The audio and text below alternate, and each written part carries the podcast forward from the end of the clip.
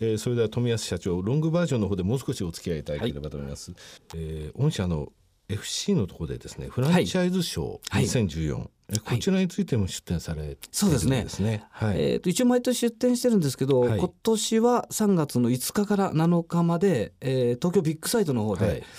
ちょっとあのフランチャイズ賞の中でも毎年そうなんですけど、はい、うちだけ異業種といいますかね。まあ外食とか、はい、塾だとかリラクゼーションみたいなそんなところが多い中であの葬儀会館のフランチャイズを、まあ、これ全国的にやってるのも本格的にやってるのもうちだけしかないような形ですんでね。はいでもかなりの人が、企業の方が来てくださいますけれども、はい、まあ、あのフランチャイズといいますとあの御社の場合あの南海電鉄さんの子会社さんっていう形で御社の大阪の方とかもやられてたりします、ねね、一番最初にフランチャイズをやりますって公表してから最初にあのクライアントとなっていただいたのが実は南海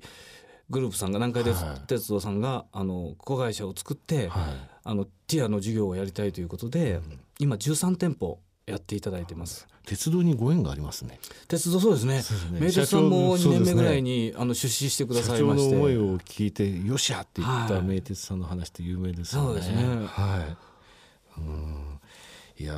どんどんね関東にもねたくさんティアさんが出てきてほしいんですけれどもね。これからはい。これから徐々に徐々に。埼玉からどんどんどんドミナントができるといいですね。ただまあ一都三県はあの貸しホールがいっぱいあるのがあのもう調べ尽くしまして、はい、まあ、これでホームページ上にもガーンと発表されますけれども、はい、その貸しホールを利用してティアのオペレーションでティアのクオリティの高い接客リーズナブルの値段でやりたい方はもうホームページ上ですごく場所まで確保できるようになりましたのでね。あなるほど、はい、もう現実にもうすでに都内とかあの埼玉千葉あの神奈川県に関しては、はい、あの出向してやっておりますのでね。あなるほど。そうしますと会館を持たなくてもということなんですね、はい、会館を持つと作る時やっぱり初期費用のところで、はい、あの億単位のお金がかかってしまうっていう部分がそ,、ね、そこのところが、えー、なくなるということなんですね。あの調べるとちゃんとあの葬儀ができるどんな葬儀社でもあの入っていけるそういう会場がいっぱいあるのが分かりましたんで、はい、もう現実にもう始まってますんで、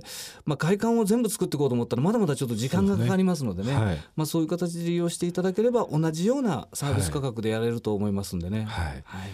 あの話は変わりますけど、はい、社長毎年150回ぐらい講演されてるんですね。はい、まあ、ですのでお話がお上手なんですけれども。いやいやあのまあこれもちょっといろ依頼が来ることがもう多くて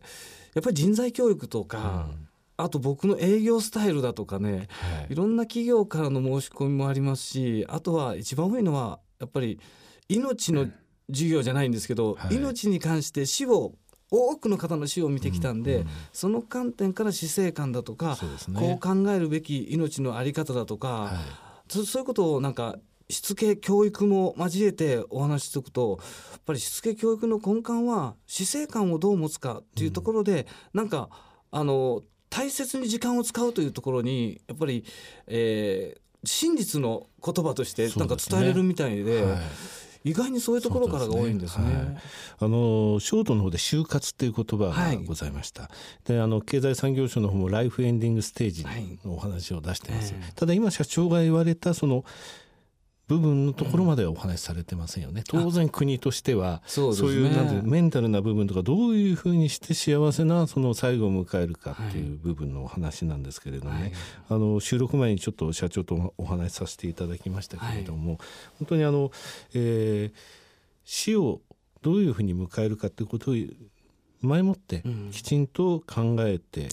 るってことは、その生っていうものを一生懸命生きる、充実させるってことのためにえーね、本当に必要なことで、はい、それがあのそれがないとなかなかそうはならないっていう感じですよね。なので本当は言うと365分の1ではないんですよねこの1日は、うんね、1分の1がやっぱり365回あるという生き方を僕はこの仕事が教えてくださったんで、ね、あの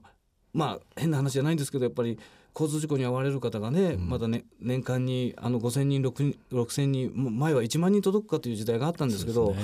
まあ、道交法の改正で今5,6,000人になってるんですけど、はい、その人たちは朝行ってきますって言った時は、ね、今日帰ってこれないなんて思ってないんですからね、うん、どこでどうなるかわからないから今をちゃんと生きた方がいいんじゃないかっていうのが実は死生観の根幹に僕はあるべきだと思うんですけどね。その通りですよね、はい、なぜ今日一生懸命生きるか。それは明日まだ生きてる可能性の方が高いからだ、うん、けどもし死んじゃった時に後悔したくないからだって人がいましたけどね、ねはい、そうですよね、うん、大事な生きるに対しての考え方だと僕は思うんですよね、はい。まあ、それを葬儀者と言ってして言っていいのかどうかはちょっと置いといて僕は見てきたから、はい死があるから生が限られた時間になって、はい、だからこそ貴重なね貴重なものだと思って時間を大事にする、ね、この生き方が多分、生を充実させることの一番のあのやるべきことなんじゃないかなと思ってますんでね。でね死ぬ時どれぐらいそのサティスファイドですって言いますかね、そういう状態になれるかということなんですよね。ね。えー、けど社長も2年前、はい、あのお父様をはい。僕今36年この仕事やってるんですけど、はい、34年目ぐらいの時に本当に一生懸命現場時代から遺族にい。わゆる大切な、まあ、通常でいくとお父さんもお母さんも亡くされた息子さん娘さんで寄り添ってきたんですけど自分が初めて喪主になって、はい、34年目にしてこの業界のことを知り尽くしてる自分だから何もかも段取りも分かってるし、はい、すごい冷静にできるだろうと思ってたんですけどさすがにあのやっぱり大好きだった父でもありますしその父を亡くした時は普通の状態じゃいられなかったですね。うん、まあ、その時にあの親父が、うん、あ親ってすごいな死ぬ時まで息子娘に何か教えてってくれるんだって思ったのがあの、まあ、僕あのノリサって言うんですけどノリサこれでお前も本当に親を亡くした遺族の気持ちが分かっただろ、うん、今まで一生懸命遺族に寄り添いなさいって指導してきたかもしれないけど本当に分かった今だからその悲しみの深さはもっと深いところにあるから自分のスタッフたちに社員たちにあの寄り添うさらにその一歩を踏み込んで寄り添ってあげなさいって伝えていきなさいって親父が言ってるような気がして。なんかその思いがこの2年前からの社内でやってる社長セミナーっていうのの中での話し方が随分変わってきて指導の仕方も変わってきたような気がするんですね。これも親父が残してくれたことだと思うんですけど。はい、はい、そうですね。えー、講演内容も変わったということですね。はい、その段取りっていうのはあくまでもそのなんて言いますかご葬儀をやるその段取りであって、はい、その喪主の段取りっていうのは結局精神的な部分それからその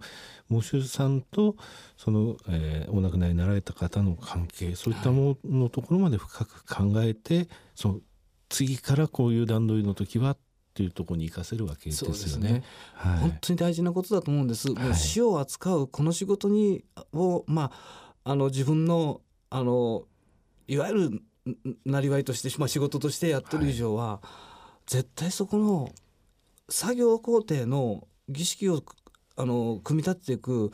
そこにはなれればいいと思うんですよ。うん。早くなやれるように、はい、だけど遺族の悲しみには絶対慣れちゃいけないっていうのを改めて感じたのが、ね。うん、自分が喪主になった時でしたね。ね。はいえー、話はちょっと変わりますけど、はい、ケアサービスさん、はい、ケアサービスさんとあのティアさんが、はい、あのケアサービスさんがやられているあのエンゼルケア、はい、あの最後にご遺体を、えー、お湯って言いますか、ね、お風呂に入れるサービス、まあ、ですね、はい、この床のサービスについてティアさんのところで一部のところでされているということなんですが、ね、まああの、もともとすごい大事なもんだとやっぱりそこに、うん、あの我々は遺族が少しでも喜ぶこと、はい、まあ、個人は喋りませんけど、うん、亡くなった方は、でもずっとお風呂に入ってなかったら、うん、そのような形で清めてあげることっていうのは、ね、あの本当に望んでることだと思ったんで、うん、まあ、そういうふうに専門的な人にそこをやっていただく方がより遺族が喜ぶということで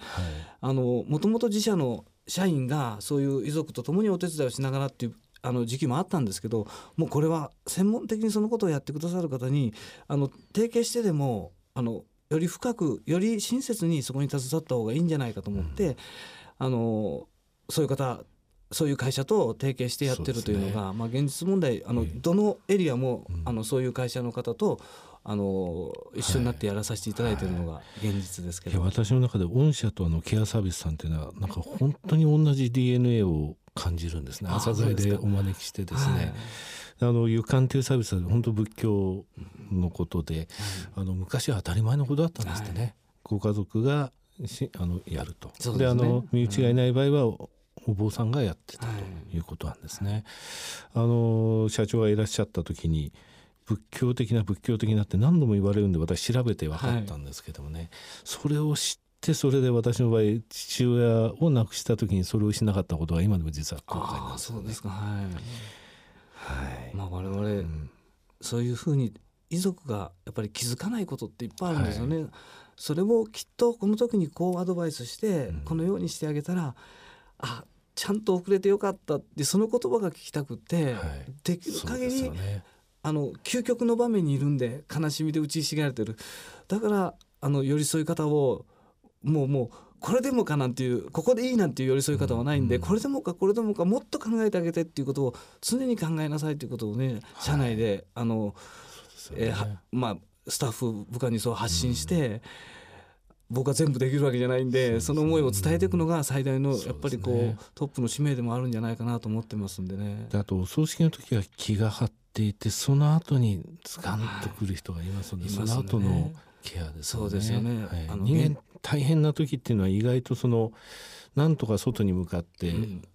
あの、ね、ちゃんとしたポジションを取れるんですけれども、はい、その後ですよね。気が張ってるうちはそれで葬儀まで終えれるんですけど、はい、まあ、実は仏式であればそれから35日四十九日とか木焼けの法要があって今度一周期があって三回忌っていうのはもう2年目を3回忌で言いますんで、はい、